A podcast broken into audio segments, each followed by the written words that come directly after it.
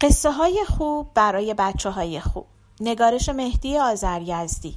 انتشارات امیر کبیر. گوینده دینا کاویانی. جلد شش قصه های شیخ عطار. صفحه هجده. کودک ماهیگیر. قسمت دوم. بعد از مدتی سلطان گفت خب حالا تور را بکشیم ببینیم چقدر ماهی دارد. کشیدند و تور پر از ماهی بود. پر از ماهی. کودک خوشحال شد و گفت خدا جانم صد تا هزار تا خیلی زیاد. تا حالا هیچ وقت انقدر ماهی نگرفته بودم. همیشه دو تا بود چهار تا بود یا هیچی نبود. به نظرم بخت شما خیلی خوب است. این شانس شما بود. سلطان گفت نه جانم شانس خودت بود. اصلا به بخت و شانس مربوط نیست.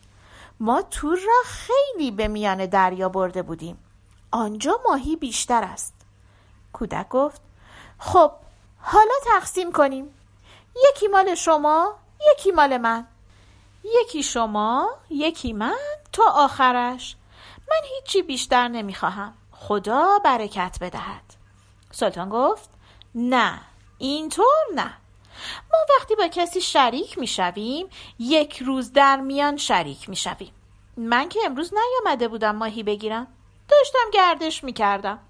تور هم مال تو بود. جایش را هم خودت انتخاب کرده بودی. ماهی های امروز همش مال تو و بعد هرچه فردا کار کردیم همش مال من. این که دیگر عیبی ندارد. این که دیگر بزل و بخشش بیخودی نیست. کودک گفت خیلی خوب اما دو سه تا ماهی برای خودتان ببرید. سلطان گفت نه دیگر اندازه رو به هم نمی‌زنیم. کودک گفت قبول دارم این ماهی ها برای چند روز خانواده ما بس است حالا ما فردا هم حتما با هم شریکیم. سلطان گفت حتما حتما من حالا می‌روم تا فردا هم خدا بزرگ است وعده ما در همینجا. خدا حافظ. سلطان کودک را خوشحال گذاشت و برگشت. کودک ماهیگیر هم رفت ماهی فروش محله را خبر کرد و آمدند ماهی ها را بردند. ماهی فروش گفت امروز خیلی خوب کار کردی. کودک گفت بله امروز با یک آدم خیلی خوب شریک شدم. گویا با همکاری کارها بهتر می شود. اما امروز همه ماهی ها سهم من شد. عوضش فردا دیگر من ماهی ندارم. فردا هرچه باشد مال شریکم است. فردا صبح همان وقت سلطان محمود آمد به قصر ساحلی و ندیم خود را فرستاد که برو در فلان جای ساحل و به کودک سیاهی که در آنجا ماهی می‌گیرد بگو شریک دیروزی منتظر است و او را همراه خود بیاور.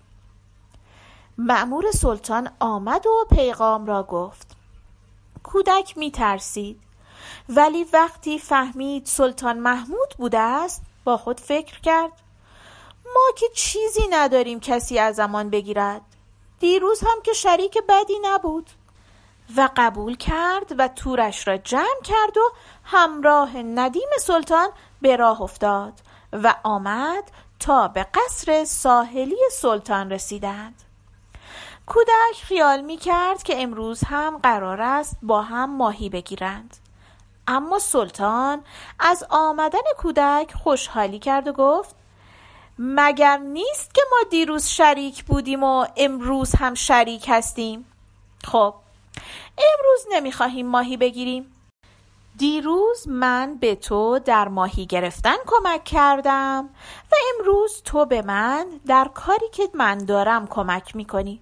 عیبی که ندارد. کودک گفت عیبی ندارد.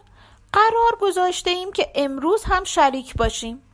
ولی دیروز بخت تو به کمک من آمد و میترسم. امروز بخت من بیاید و در کار شما اثر کند. آخر شانس من خوب نیست. سلطان گفت نه جانم شانس معنی ندارد. اختلاف در کار و فکر مردم است.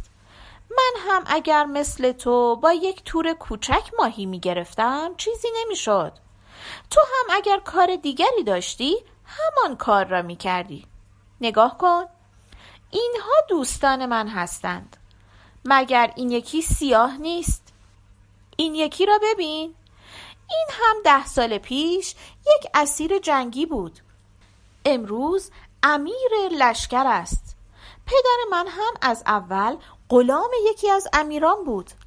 آدم توی هر راهی که میافتد در همان راه به قدر استعداد و فکر و زحمت خود پیشرفت می کند در این دنیا همه کارها مثل هم است و هر کسی یک کاری دارد.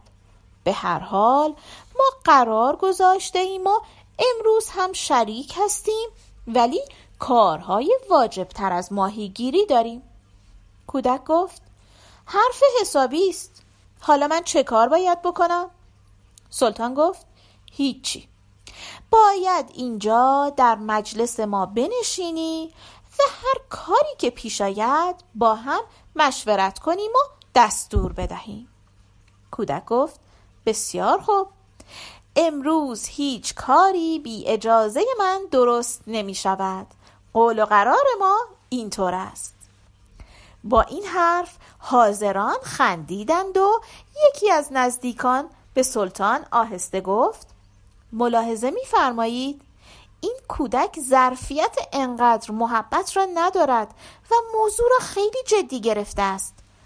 نبادا اسباب زحمت بشود.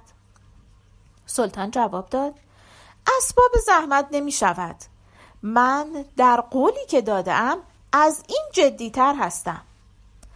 در آن روز هر کاری که در میان بود با کمک و مشورت کودک ماهیگیر حل و فصل کردند. کارهایی که پیش می آمد زیاد بود. یکی از کارها این بود که سلطان می‌خواست مسجد بزرگی بسازد و زمین وسیعی خریداری شده بود ولی در گوشه ای از آن پیرزنی خانه داشت و پیرزن حاضر نشده بود خانهاش را به هیچ قیمتی بفروشد. و آن روز پیرزن آمده بود و می‌خواستند در این باره تصمیم بگیرند. با کودک مشورت کردند که چه باید کرد.